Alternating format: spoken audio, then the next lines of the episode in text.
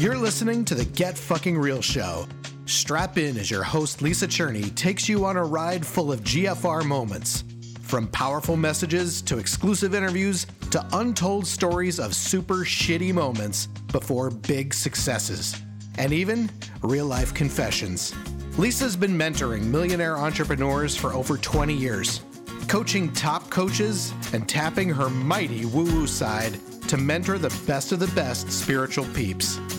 It's time to bring on the straight talk from successful, soulful entrepreneurs, inspiring you to live without regrets, to create your legacy, and be unapologetically you.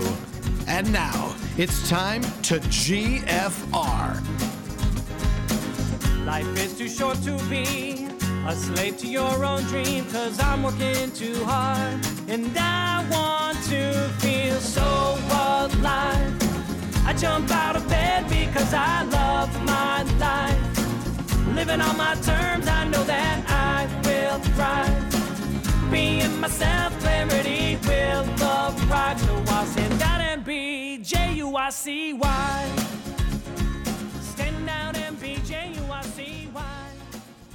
Hello, hello. This is Lisa, and I am your host for the G F R show. I am so blown away by today's guest, who is over seventy years old. Her name is Raven Blair Glover. She is known as the talk show maven. But I'm here to tell you that her radio journey did not begin until the age of fifty-five, when she, she had an epiphany. She was in the hospital caring for her mother, and she was in the chapel praying, and she heard the words, step up, show up, and grow up. And that extracted her from this dark time in her life and helped her to begin to heal how she felt as a child. Let me ask you this, see if you can relate. Did you ever, have you ever felt invisible? That is how she felt through most of her childhood. And it, she was never acknowledged, and it led to her developing a low self-esteem. And it really wasn't until the age of fifty-five that her childhood dream of being on the radio really started to come true. And she's now interviewed people like, I don't know, Lou Gossett Junior, Oscar winner, Les Brown, let's see who, Joe Vitality, Montel Williams, me, Lisa Cherney. She just has a blast. She's interviewed hundreds of celebrities, thought leaders, business owners by now. Um, her radio show is a podcast, is broadcast on all of the virtual platforms, Apple T V, Roku, and she's an expert at all that now. And she just, I'm just amazed by her. I also am amazed by her willingness to share some things that she's never shared before. Like, she can imagine she's been interviewed a ton of times, but she shares some things in this, uh, she confesses some things on this interview that she has not talked widely about. Uh, some things that occurred during a time where, when she was a teenager, she snuck um, to a radio station after school to just watch the D Js do their thing. And she even became a junior D J, which is phenomenal. But there were some significant things that happened during that experience that she is just now really beginning to um, connect the dots. And that's what happens sometimes, is we don't really connect all the dots from our our story, our life, and how it really did lead us perfectly to where we are now. So she is a walking, a walking example of this, and I can't wait for you to meet her. You know, without further ado, let's just just bring on the interview queen that is Raven Blair Glover, the talk show maven. Raven Blair Glover, this is such a long time in happening. I'm super excited. Me too. I feel like a little kid. I'm just jumping up and down in my seat. And you know what? I, I'm so freaking honored for like a, a, a radio talk show vet like yourself to be honored to be on my show. Make, t- makes me feel like a little kid jumping up and down. Are you kidding? This is a dream come true. I was telling Khalid, my adorable husband, I was like, I'm going to be on Lisa Cherney's show today. I'm so excited. I love my Lisa Cherney and Sasevich. Yes, I know. I know. You knew, and we've had the, the pleasure of working with you and having you as a client together and separately, uh, Lisa Sasevich and I, and, and y'all, that's episode, I don't know, number like thirteen, fourteen. You could check out Lisa's episode. Yeah, really awesome. I plan on it. I listen to a lot of the shows. Boy, you're number one, you're really good. And, you know, I don't give that uh, what I would compliment to interviewers lightly, you know, because that's one thing that I, I master and I teach you. And, but what I really loved about it, it didn't feel like an interview show, you know. It, um, we started Short Talks T V, and we're the same way. You know, we get right into the person and their story, and, and we speak from the heart, the gut, and the soul, and not get it all in our head and questions and stuff, and just let it go where it needs to go, and get fucking real takes you there. Huh? I'm scared. I'm in the hot seat. I'm scared. I'm scared. Oh, you're not scared. You're you're jo- you're joking. Well, I love that we have a, this mutual admiration society, uh, and this is it's really it's really super fun to yeah. be in this space with you and to have been on the front seat. You know, of watching a lot of your growth over, I gosh, at least eight years. I at feel least, like, yeah, yeah, it's been a long time. Yeah, yeah, that we've been Absolutely. connected. So, so everyone heard your amazing credentials, you know, in the intro. So I don't need to. you know, go into those in detail, but just to say that, you know, a compliment from you about my interviewing skills is really fun. And especially because I kind of pride myself on not really studying or reading anything that has to do with what I do. Like, I'm, I don't have a marketing degree. I didn't really take a podcasting course. I just sort of do my own thing. So it's actually fun to, you know, to see that, you know, whatever I do naturally works. It works. Yeah. And you're like, you know, I think that's why I felt an instant connection to you, because you're definitely a keep it real type of gal. What you see is what you get. And I always love that about you. And even in your trainings and your teachings, you know, you're just so, you've always been so real. So I admire that about you. And you're just a, um, I guess Alex used to call me, and I think see you that way too. It's kind of a fire and shoot, not a lot of aim, you know. I think you got, you got a lot more aim than me, but you know, we just, we don't mind failing forward, right? You know, this yes. is our idea, I'm going for it, I'm going with it, get the heck out my way, don't stop me. Get the heck and, out my you know, way, you know, amen. I know how to ask, right? Just let me go do my thing and be free to be me. And I'm the same way, you know, didn't, you know, learn podcasting and all that stuff. Um, I just did it from the hospital and, you know, just let my gut and my inner guidance, which I say was God, you know, you know, let the, um, let him guide me along the Yes, way. I definitely want to tell your story because it is an amazing one, and what you've accomplished from following your gut. And I just want to insert that. I know your hubby, your hubby's like my hubby, like they, we needed, we needed them, right? Because, you know, to sort of ground us and, and just let us fly and, and yeah. be our support. So, um, but you got yours the first one, right? You've only been married once. I did get mine the first one. It's a fucking miracle. Oh, yeah, well, Khalid is my fourth. So yeah. just call me the Black Alexis Colby, okay? Hey, you know, whatever, you know. I would say you had four successful relationships, and this is the one that you're in now that's serving you, and until yes, it doesn't, yes. and, you know, Save, that's my- He saved the best for last for me, and someone that really allows me to be free to be me. Beautiful. And, you know, I just kind of skyrocketed, and you know, I guess we've been together seven years, you know, married five. And my life really blossomed. So it's really something, and that's why I love your show, because when people can get out their own way and go through all your G P S principles, you know, then, um, uh, no, it's not G P S, G P R, right? G- GFR, GFR, GFR. Right? I like G P S though, too. That's a combination between G P S and G F Rs would be yeah, a good combination. When they get, you know, when you go through those, because like I was telling you before we uh, went live, there was actually, what was it? One, two, three, four, seven that, you know, caught my attention. Not one, seven. So when you figure out what the, the ones have been that have kept you from being the best you, it makes a difference. And um, me, for marrying Khalid, someone that I didn't have to pretend for, and someone that he didn't have to pretend for me, and we just accepted each other the way we are, good, bad, and ugly, it allowed us both to be free to be us. And well, he was already doing really, really good, but it definitely took me up. And I was surprised at what came out of me, just being able to feel free. Yes. Oh, thank you for sharing that. It's, it's, it's so, it's really so important. And in, in my work that I, the unmentoring space I'm holding for people now, where we are really honoring, you know, and knowing that their path is perfect and how they're expressing is perfect.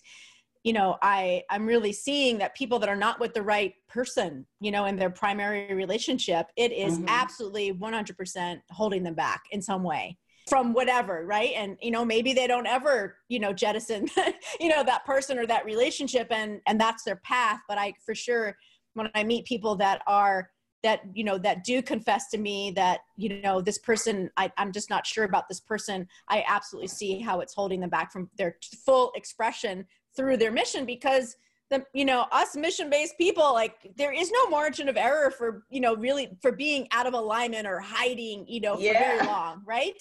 Really. But here's the thing, we have to face up, and like Michael Jackson was famous for saying, take a good look at the man or the woman in the mirror, because it's not them or anyone holding us back, but us. What's that little thing we used to leave, learn in school?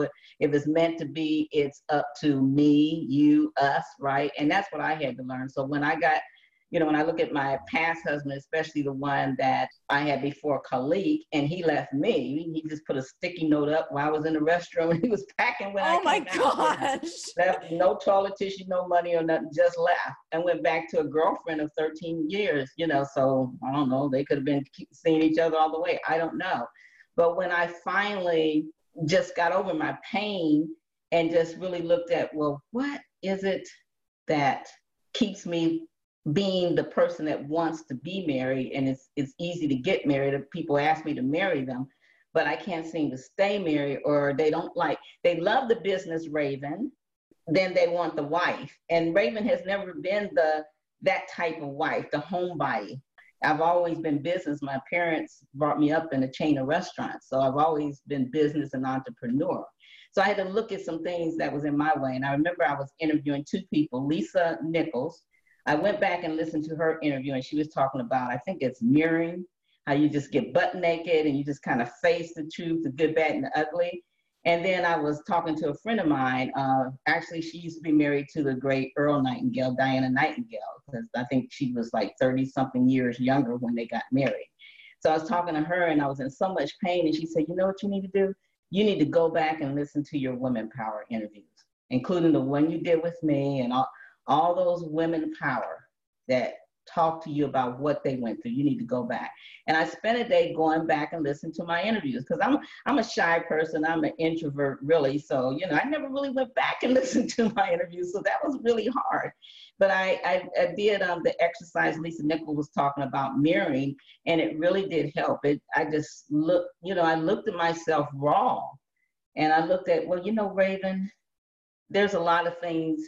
If you could stop doing this and stop getting comfortable with these type of um, people that would do you this way, you got to let that shit go.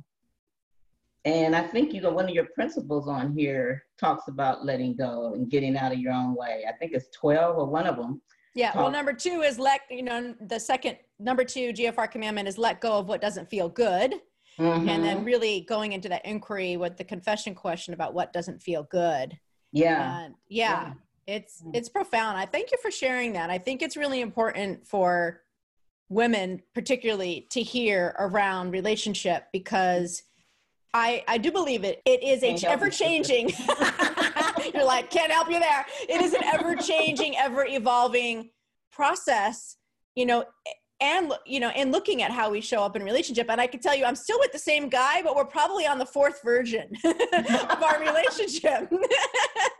And then we've, you know, yeah. we have had, to, you know, a couple, you know, come to Jesus around, um, around our relationship and deciding to re-up again, you know, mm-hmm. but making some changes. So I, yeah. I, I, I really absolutely value that. And I love how you went back and listened to your own interviews, because it really is so much of what the G F R wormhole journey is about, is like our mission serving us, right? So you got mm-hmm. to have your mission, those interviews directly serve you in your next, you know, phase of growth. That's awesome. Yeah, it was really good that I learned to do that. And because I, it was hard, I had to really sit there and listen to my voice. See, I always yes. thought that was I part did, of the healing, right? Yeah, I always thought, you know, my voice wasn't the radio voice and stuff. I just started interviewing because that's, you know, what where I was led to do. But I was always shy about it. It's like, okay, well, I'm not going to go back and listen to my interview of Montel Williams or Lindsey Wagner, even though I wanted to listen to those interviews and I felt blessed to have them. I never went back and listened for years until Diana Nightingale told me to do that. And it was healing. And so now when I work with my clients, I, I tell them that when they said, well, why is interviewing so important? I'm like, interviewing will not only add your credibility and visibility, and, and people will spend money quicker with you because you're interviewing all these great people, because I teach interviewing up. But then I said, but here's the one thing that people don't talk about. Interview heals you. It's a healing process. You can't interview the Jack Canfields, the Brian Tracys, and Lisa Cherneys, and Lisa Saseviches without some of it rubbing off on you. And, you know, for uh, someone that was, you know, emotionally, heavily emotionally abused child, you know, the, I never went to counseling. And all my ex-husbands used to say, you should go to counseling. And I didn't want to go because I heard ugly stories about that. So the interviewing did heal me, you know, and I still go through my stuff. But, you know, what's that old saying? I ain't where I want to be, but thank God I ain't where I used to be, you know. Yes. And it helped me to help others to heal, you know, yeah. So. Well, let's talk a little bit more about that, that little girl. And, you know, you, you refer to the household, you know, you, you grew up in wasn't a loving, you know, wasn't a loving container for you. And yet at the age of thirteen, you found your way to what was the first sort of breadcrumbs, you know, that would indicate where you'd wind up today. So share with us how that happened. Yeah, well, my mother and them own a chain of restaurants, a Blair House uh, restaurants in Ohio. And right around the corner, there was the um, neighborhood radio station, W J M O. And this was in Cleveland. And so I used to listen to them, and, you know, and I was like, wow, fascinated. I was like, wow, if people all over can hear them. And then I didn't think it was just Cleveland. I thought everybody in the world could hear them on radio. I want to be like them. I want to spin records. And I used to tell my daddy, oh, Dad, I want to have my own station and stuff like that. And uh, so I used to sneak. We used to, we were supposed to come home and, and go to one of the restaurants and work, and I would sneak up to the station, and they would call my mom them and say, your daughter's up here again. My mom then would come and whip me with the belt to the restaurant. Yeah, they really did. Jeez. And so, um, and then, you know, one day, one of the restaurants, uh, one of the uh, customers in the restaurant, they heard me on the radio, and they told my mom, they said, isn't that your daughter on the radio? And I was like, I'm Raven Blair, and I'm on the air, W J M O. Oh my gosh, how did you wind up on the air? I thought you meant you were just like going well, and like being a groupie. They let me go on there, and then they let me be a junior disc jockey and stuff. And oh my and, God. And uh, it was really wonderful. And then eventually I worked uh, the V A hospital. I had a jazz show, I think at sixteen, uh, that was supposed to help heal the people that were in the hospital. So the dream of being a radio was always there, but I never felt good enough. Uh, what is that? I think that's number six or something. You know, I didn't feel, uh, have the faith in myself, you know, that I could do it and that I could pass the F C C test when I got older. So I let that dream go. Number one, well, a couple of things. Number one, back then, it wasn't a lot of African-American women on the air. And most of them that were, were weather or sports, you know. And then the other thing is this F C C test was so over my head. It was so technical. So um, as you know, in my story, mother was in the hospital at the age of fifty-five. And when I was in the chapel, you know, God spoke to me. So your mom's going to be okay, but you're going to need to step up, show up, and grow up. Step up and be the daughter that she raised you to be. There's no reason you should be making ten dollars an hour at fit being fifty-five years old when your mother then brought you up in a chain of restaurants. You know, you got everything you need inside of you. You know, show up. Okay, she's going to live. She's going to be different. So you don't have time to play. You got to show up in a big way and grow up.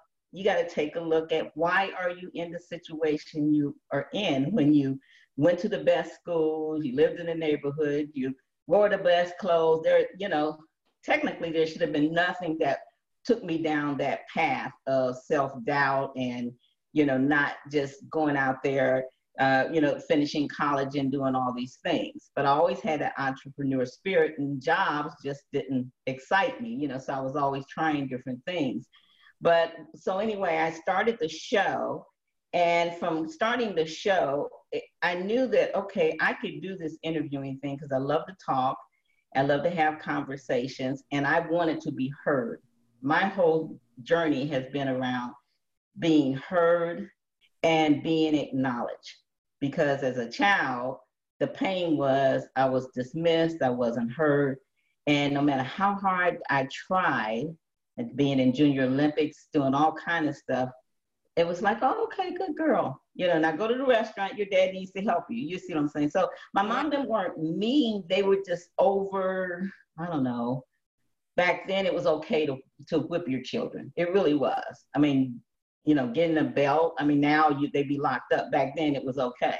And so we, we got whipped a lot. And back then it could be with a tree, a belt, a cloth, whatever they went to reach, you know.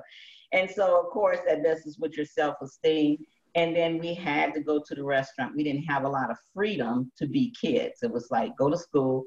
And then they had three restaurants, and go to one of the restaurants and help out would be the next thing. So I rebelled a lot on that stuff, and, and began to shut down as I got older. So would you say that the, the shutting down years were kind of in your, you know, thirties and forties, when you were making, you know, not, not making much money, and like before your, your mom was in the hospital? Was that the years? The shutting down years, I think they developed, they started in school. You know, I mean, they started in school um, because I was really tomboyish. I was trying to find, always try to find my way in. I always tell people, I felt like Casper the ghost sometimes. She's a friendly ghost sometimes, you know. And I was always trying to do something to get in. And, you know, I wasn't the cutest kid, very tomboyish. And, you know, I started fights. I thought fights, fighting would get me recognized. You know, I remember that didn't work. And then I remember hurting myself. You know, like I remember one time taking something and stabbing myself. I was trying to do anything to get recognized, to get attention and stuff, uh, mostly fighting. And then as I got older in my teenage years, and, you know, I just started trying to be active, like in Junior Olympics and different things like that. I remember writing to, oh, I remember, I think I was small, this, I wrote a letter to Kennedy, John F. Kennedy.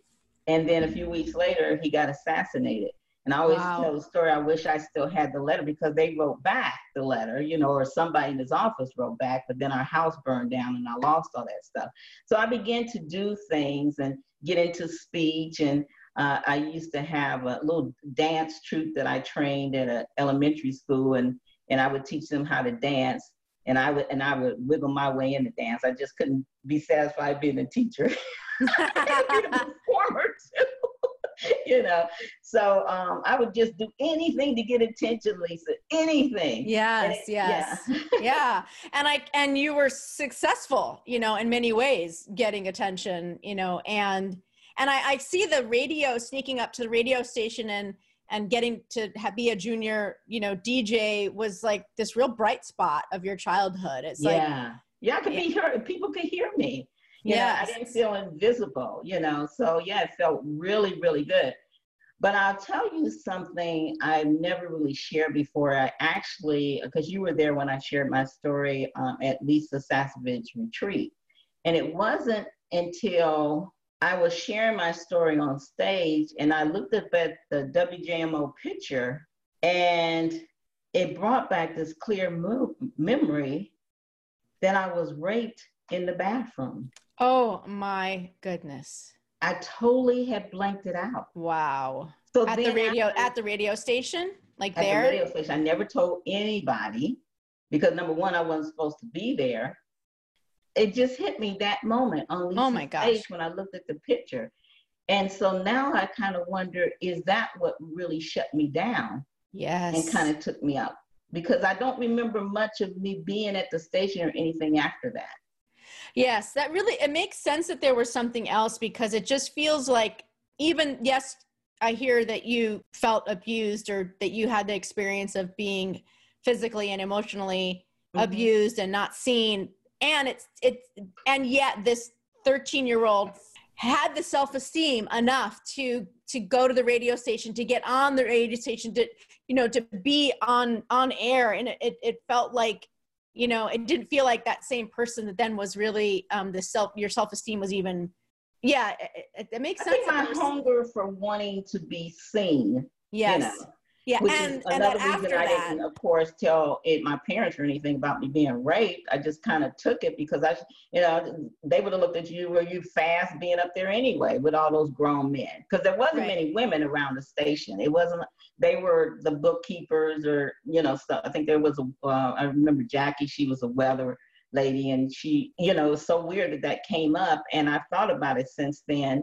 And I really do think that that's when I probably shut down. Yeah, it makes yeah. a lot of sense. And so I, I tell people my dream found me at the hospital.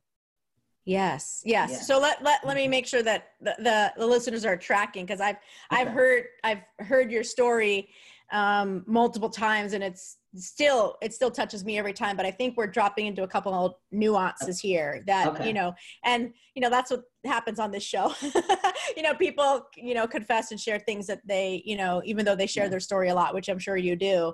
So I, I'm really hearing a connection that you're making between sort of the spark that that little girl had, and like someone said, hey, to your mom, yeah, your daughter's, you know, on the radio, and how being raped in the bathroom at that radio station created an immediate negative association with being there, with that you shouldn't have been there, that you were, you know, that mm-hmm. you were being a, you know, bad, or, bad girl. Right. Bad you know, girl, disobedient. Stuff, yeah. Yes, mm-hmm. of course. Yeah. It's what makes and sense. That and that I wasn't worthy mm-hmm. and, you know, all that stuff. Yeah. So. For sure. For sure. Just building on what was already there. And, and you're so eloquent in sharing about your low self-esteem, which, you know, it's funny. It's almost like self-esteem has like, it's almost like passe. Like it's, now it's about empowerment, and, but it feeling shitty about yourself, mm-hmm. you know, is such a common thing for people, you know, women, you know, in particular, I think are more susceptible to like it in the area of body shame and being outspoken. And, and particularly, you know, when you were growing up and being yeah. a woman of color, I think yeah. just adds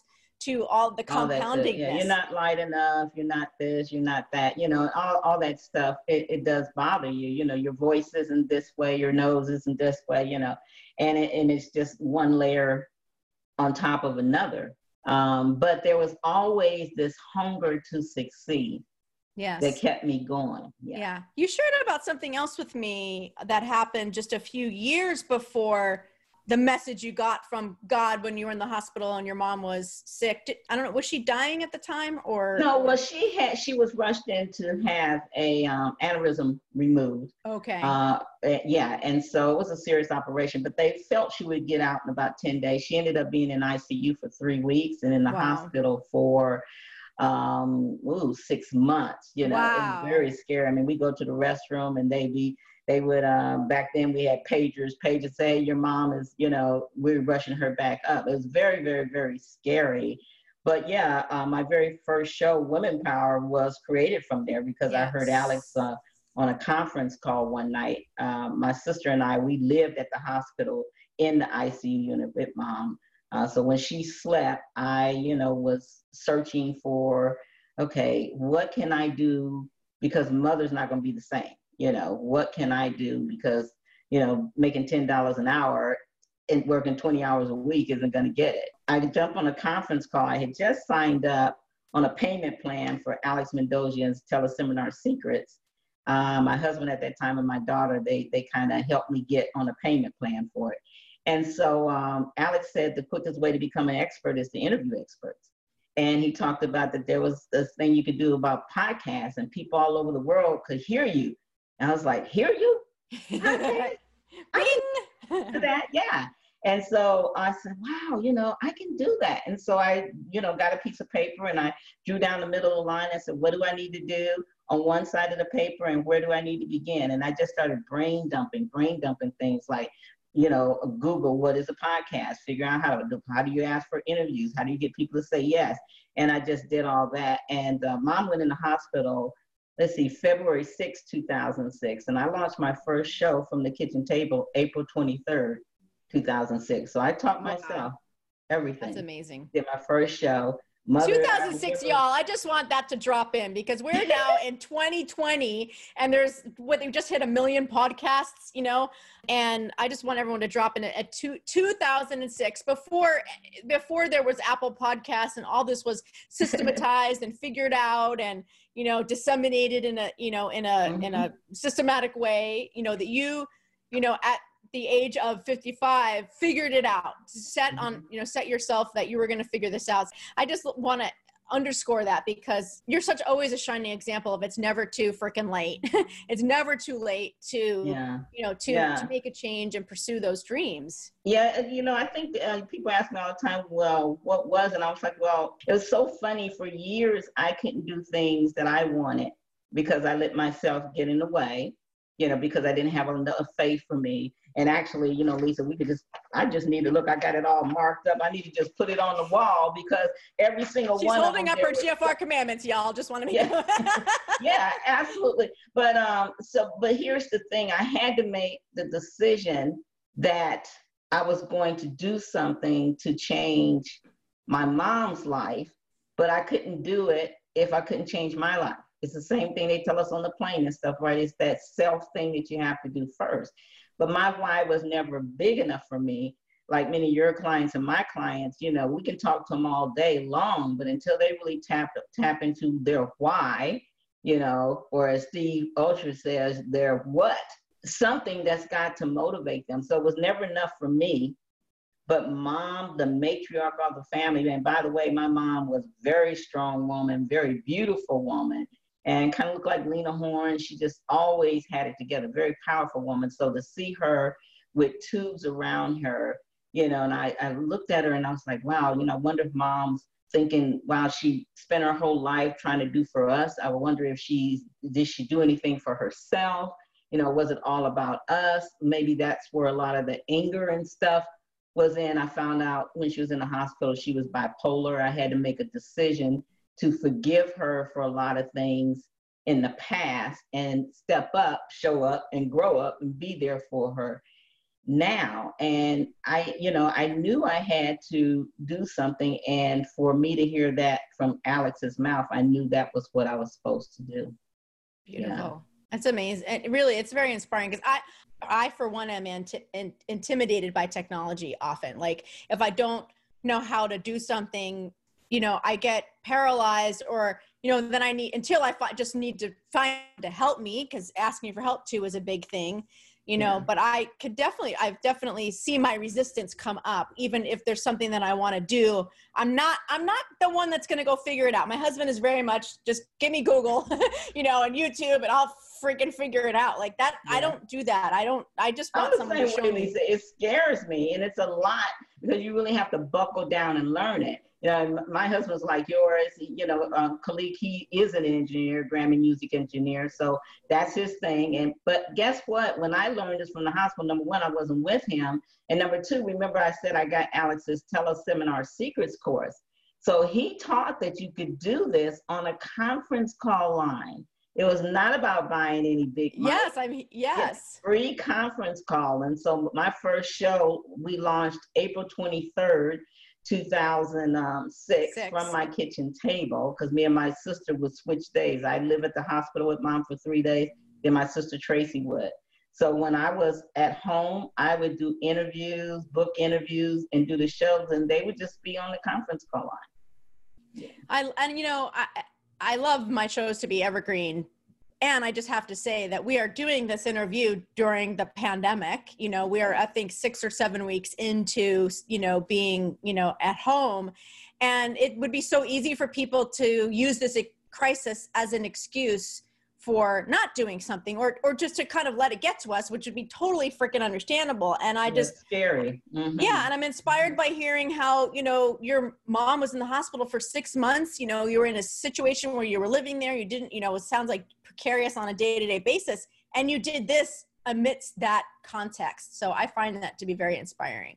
Thank you. I had to, because, you know, you know, for things to change, I had to change. And, and one of my favorite quotes that I, I used to tape on my computer was, uh, I think Jerry Rice said it, if I will do today what others won't, so I can live my life tomorrow like others can't.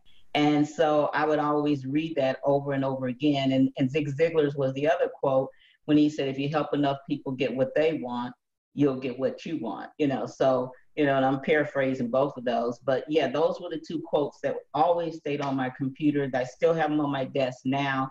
And I really stick by those things. And so I knew that I had to do the things that others won't. And me and my sister, we were fighting. I mean, literally, I thought we were going to get in fist fights sometime because she didn't get it. She was like, Mom's sick. We don't even know if she's going to live. And all I hear is show, show, show, show, show, you know. And, um, you know, I really felt in my gut that I was supposed to do this. I hadn't figured out what was going to happen. In fact, I interviewed for over a year and not made a dime. And I remember someone uh, emailed me and they're like, wow, you know, someone told me about your interviews and your show, Women Power, but I got to ask you, how are you making your money? I don't see anything with ads or anything. And so she hired me, um, paid me one thousand dollars to interview her. Her name was Carla Carter, and she did a little acting and stuff. She said, and it was, um, I interviewed her for a summit for Carla, Carla, Carla Carter and her friends, you know. And so I would interview her and some of her celebrity friends and bring her on and stuff like that. So she paid me one thousand dollars. And that was the first time I made money. Awesome. I love it how the person who was asking you how you make money doing that hired you to give you the first experience of making, of how to make money doing what you were doing. Yeah. We, and, we you know, she's like a sister to me. Yeah. We've become really good friends. That's mm-hmm. awesome.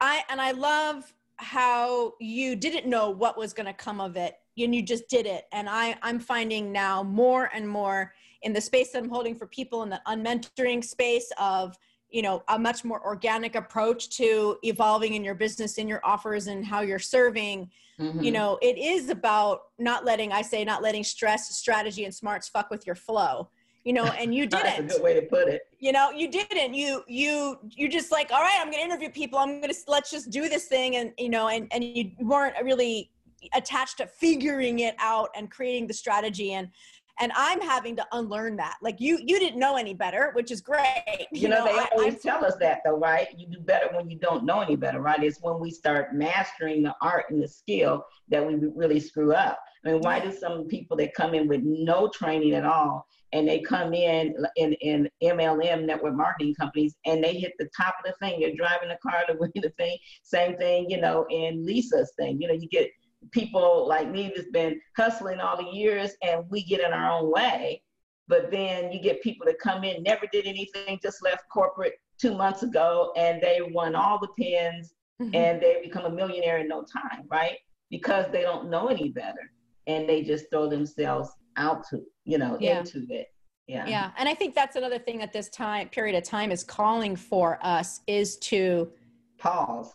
There is right is to pause and and be deliberate about our moves and to know that it truly is an unprecedented situation where there is no rules. And all I know is that the old rules are not working. Like they, the they don't resonate with working. me. Like the yeah. old way of doing things and systems and blueprints and all these things that I already was not totally feeling in line with are completely out the window because you know, somebody changed the background scenery of our show and we're still trying to use the same lines in a script, you know, and it just, it doesn't work.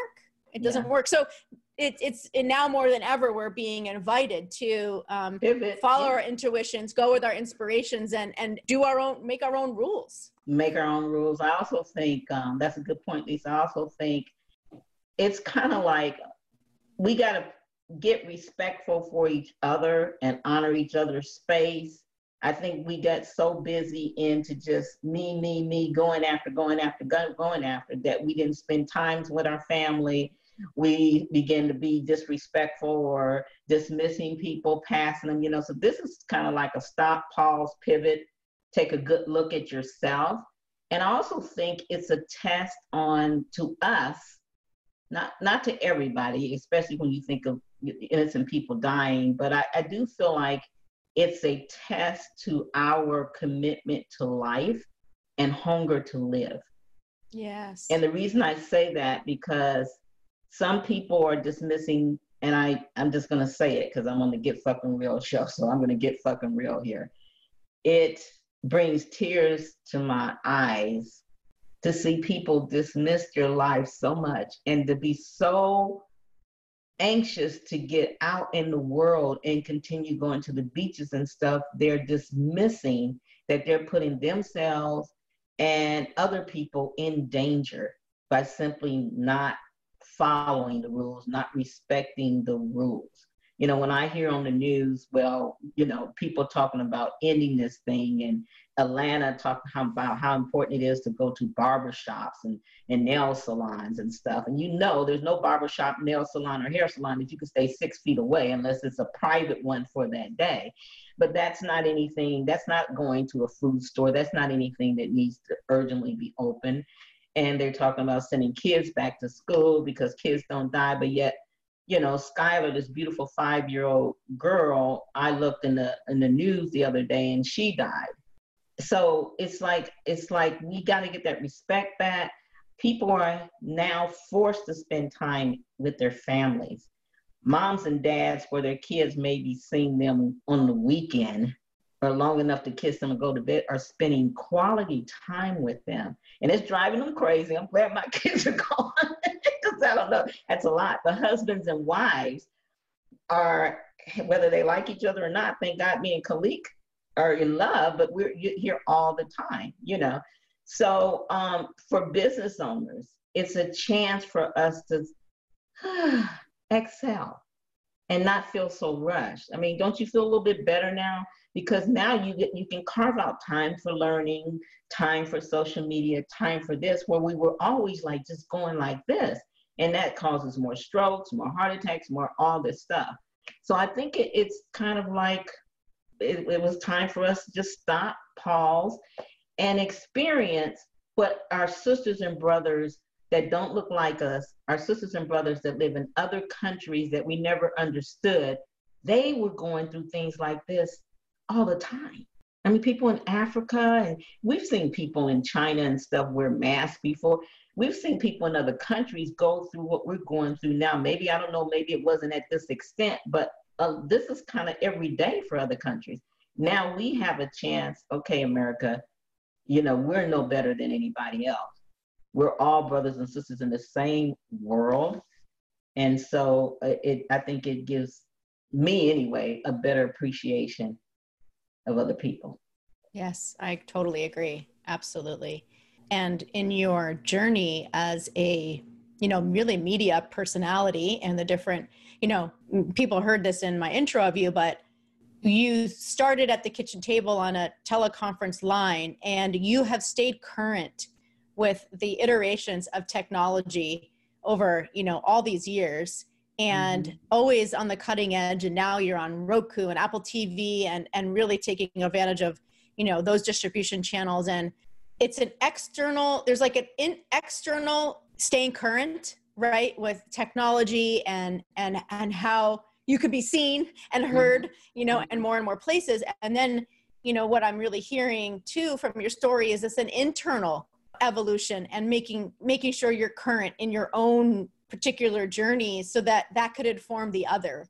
And I think you're just a great example of that. And, and now, you know, then you just add the third layer, you know, of the global um, backdrop, which I, you know, some people are way more in tune with that than me on, you know, before this, you know, but now everybody is, has mm-hmm. that same backdrop. To me, just adds an additional sort of invitation to evolve.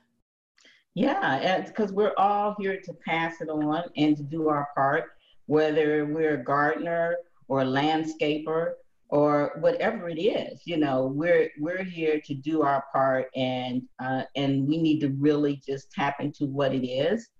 And um, I think you and I, uh, well, we kind of sort of talked about it. For me, my search for life began after I was robbed by gunpoint. No telling where I would be. Yeah, we did not talk about that. We didn't talk about that. So that okay. happened like four years before your epiphany in the hospital with caring for your mm-hmm. mom. So about two thousand. Well, yeah, it was, it was maybe even two. I think it was two, uh, Lisa, because it was in two, two thousand four. Mm-hmm. Okay. And then right. mom went to the hospital in two thousand six. Yeah. Yes. And so this happened in nineteen ninety-eight that you shared with us, share with us what happened, mm-hmm. what happened to you back then, that then. And, and I'll, and before you share it, I'll, I'll say that, mm-hmm. you know, you already shared with me that you feel like that was like a key, po- you know, like a key thing or experience that needed to happen before, you know, to have you really be available for the message that you got in the hospital. So, right. you know, we're not yeah. here to say it's just one thing and then, you know, it's like triggers, you know, yeah. the whole pivot. But um, yeah. yeah, so share with us what about yeah. that experience. As a matter of fact, I was getting ready to start a business in nineteen ninety-eight that I was really excited to, because I was always testing some type of business. And I think it was my cosmetic line, Raven, Raven Beauty Cosmetics. Yeah. So I left work. I, I told a lie to get off work early to go get my business cards and stuff. And I pulled up in my apartment complex. It was really, really nice place. I always was one that would put, would pay more for my rent to make sure that I was in a good neighborhood and the kids wouldn't have to, you know, go up the stairs with, you know, and have to fight a bunch of guys standing out saying, hey, baby, and all that stuff. So I didn't know if we had to eat peanut butter every day. My thing was we were gonna, I was going to pay whatever it was um, to be in a nice place for my kids. So, you know, I was pulled in my parking lot and, and I had a little bag in the car and I was started like throwing trash away. And something told me, it's, and I was like, should I go get the mail or should I just go on upstairs? And my inner gut told me, eh, just go on up the back stairs and go on in. Just go in. It was very clear. Go up the back steps and go into your house. And I said, no, nah, I'm going to go check the mailbox anyway. So I fought my inner gut. Yes. And there was a long hallway. It had two entries. You can come in this way or and come in this way. I walked past a very nice looking guy, African-American guy. He said hi. I said hi. And the next thing I know, I was putting the keys in my mailbox. And I believe God spoke to me. He said, turn around and be prepared to bug, beg for your life. When I turned around, it was a gun to my head. And the guy said, give me your purse. And I'm a person that screams. I'm just so skittish. I immediately reached out my hand get, with, with the signal of here's my purse and backed up. Never looked at him and said, please don't kill me. Please don't kill me. Please don't kill me. And he took the bag and he left. And then he took two steps, turned around, and the gun pointed at me again. He noticed a ring. Me and my sister had given each other some sister rings. It was cubic. It wasn't real. And so he said, give me your ring. So I gave it to him. I was like, I hope he knows this is, I think he, this is real, because it's not, you yeah. know. And he took that and he never back. But that same day, right around the corner, the police told me there was a lady. They said, well, you're lucky you're alive. He said, because, you know, at the same time we got this call, we got a call that a lady had been kidnapped at twenty-four hour fitness. And I used to check all the time. So did they ever find that lady? And as far as I knew, I always pray they have, but as far as I knew, they didn't. And so it bothered me. Why, why did they take her and she's not okay? And why am I here? So that was in ninety-eight. And then in two thousand four, that's why I referenced two thousand four, I was listening to Les Brown on a conference call, and he was talking about um, his friend uh, Bubba, or I can't think his name, I think it was Bubba, that uh, used to cook. He always talked about how he was going to have a cookbook or something, and he was saying that his friend died, but um, this lady came to the grave and said, how's your friend, oh, Boo, I forget his name anyway. Um, how's your friend? I, I mean, I'm sorry you lost your friend. Did he ever do the cookbook? And Les said no. And she said, oh, he took it with him. And those words stuck with me. And I heard Les tell that story over and over again, but for some reason it stuck with me. So I went in the room, I got a cassette recorder, and I popped on the cassette and I just started talking and sharing my story and sharing things that had happened to me in childhood that I could remember. And, and, and I still have that tape in a box in that room in there. And, and I always said that I'm going to pull it out. And I already know the name of the book. It's going to be Don't Waste the Space That the Good Lord Gave You. And that I wrote that a long time ago. And I just put my first chapter on that tape and I started crying. That was two thousand four. And then that happened to Mom in two thousand six. And I believe, you know, the search for me between two thousand four and two thousand six of trying to figure out what my life was for. I started buying books. I started listening to Les Brown. I joined a, um, a marketing company just because they would have these great speakers like Les Brown, Jerry Clark and other people come on and speak. Jim Rome, I got to see him speak and taking pictures in my office here. And that opened my mind to these great people. And I would sit on there and I was like, I want to be like them. I want to be a speaker. And I remember one time, I don't know if you ever heard of Ellie Drake. You ever heard of Ellie Drake? No. She's a beautiful girl. I think she's from India or something. Um, and she's really, really, you know, she's multimillionaire. But anyway, she had us do this exercise and she told people to close their eyes and and see the colors. And people were like, they seen purple and they seen all these colors. And all I seen was black. And that bothered me. I was like, something is wrong with me. Everybody was like, oh, I seen blue. And she said, blue means so and so. And I said, and I seen black. I couldn't see anything but black. And that bothered me so much. I thought something was wrong with me and stuff. And so my search for that, that bothered me so much. And then I went to another event. She did it again, and I could see colors. Mm-hmm. I wasn't seeing black anymore. And, and you so, are one of the most colorful people inside and out. Y'all, when you see the video, she's wearing a beautiful red suit with a red hat. And every time I see her, she's beautiful with the hats and the everything. And the, yeah. yeah.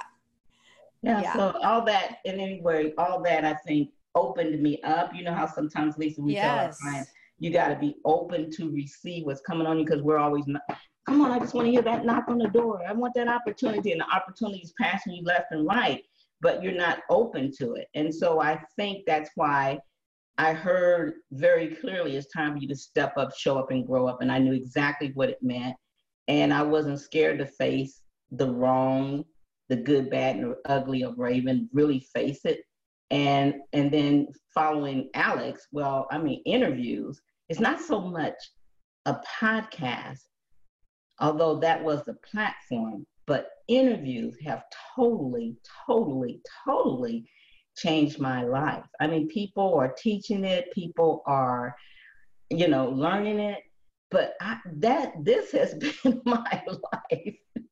It's uh, it's uh, it's amazing. It's amazing. So for our the last segment here, I would love for you to bring us to um, how your mission is expressing now, currently, and and because I I I want to connect all the dots to, yeah. you know, to the to the Raven that is now, and mm-hmm. you're like a force. You know, you're a force to be reckoned with. So it's it's quite phenomenal to really hear your whole journey. Um, and now, like, be sitting here before you, looking at you and hearing you and knowing, you know, the empire, you know, that you've mm-hmm. created. So, yeah. so, so share with us, you know, what you want us to know about the culmination of your story as it is now, right? Which yeah. still has many chapters to it.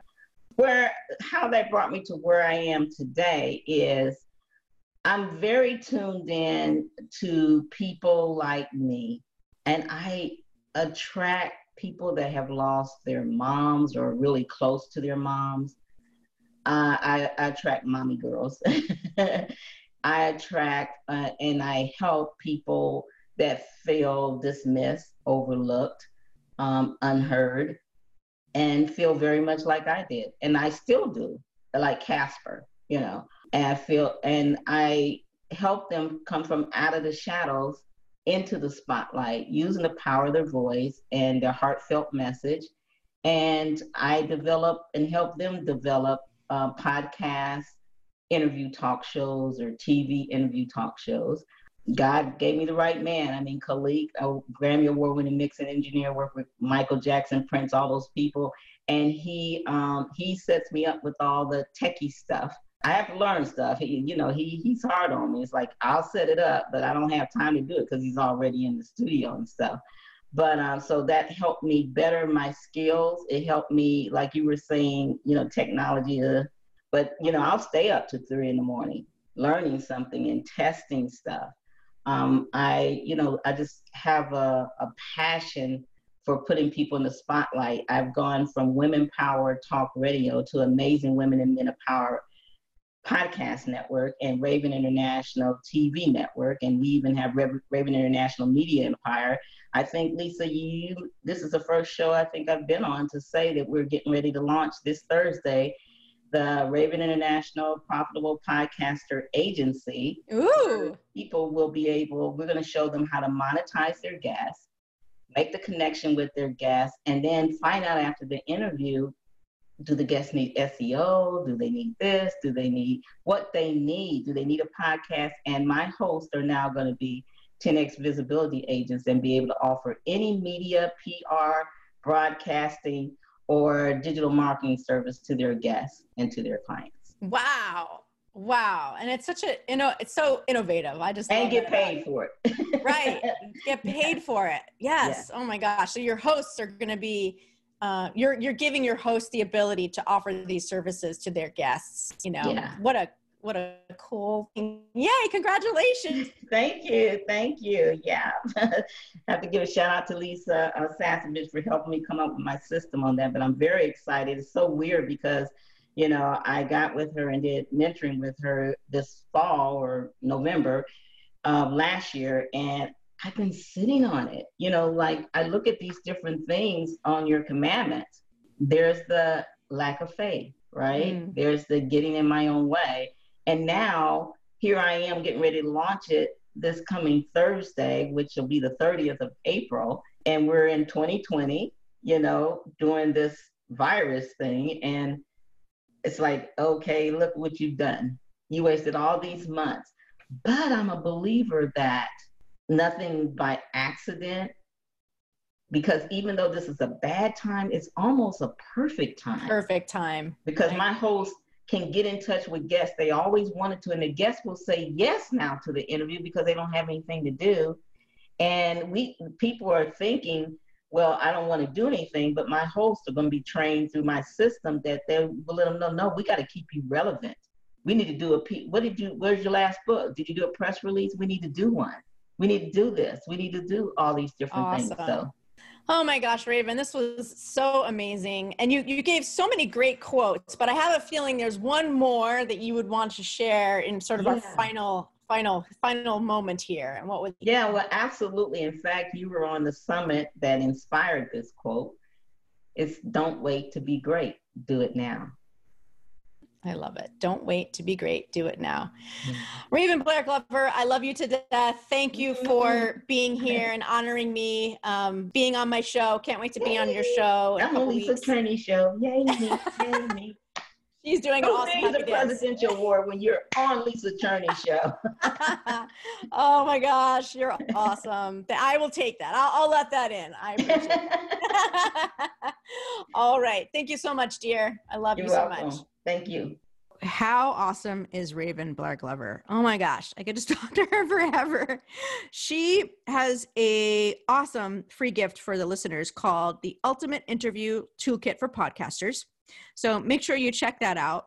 I also do want to let you know that her very favorite G F R commandment is number six, have faith in yourself and your mission. And she's just a walking billboard for that. You know, she does not let age or the color of her skin or anything hold her back from achieving what she wants to achieve and interviewing who the heck she wants to interview. She's really inspiring. I'm trying to, I'm going to make a wish list of people that I want to interview because she just it inspires me to, to know that I can, I can interview whoever I want if I put my mind to it, especially now. A lot of, I think celebrities are having a lot of downtime now.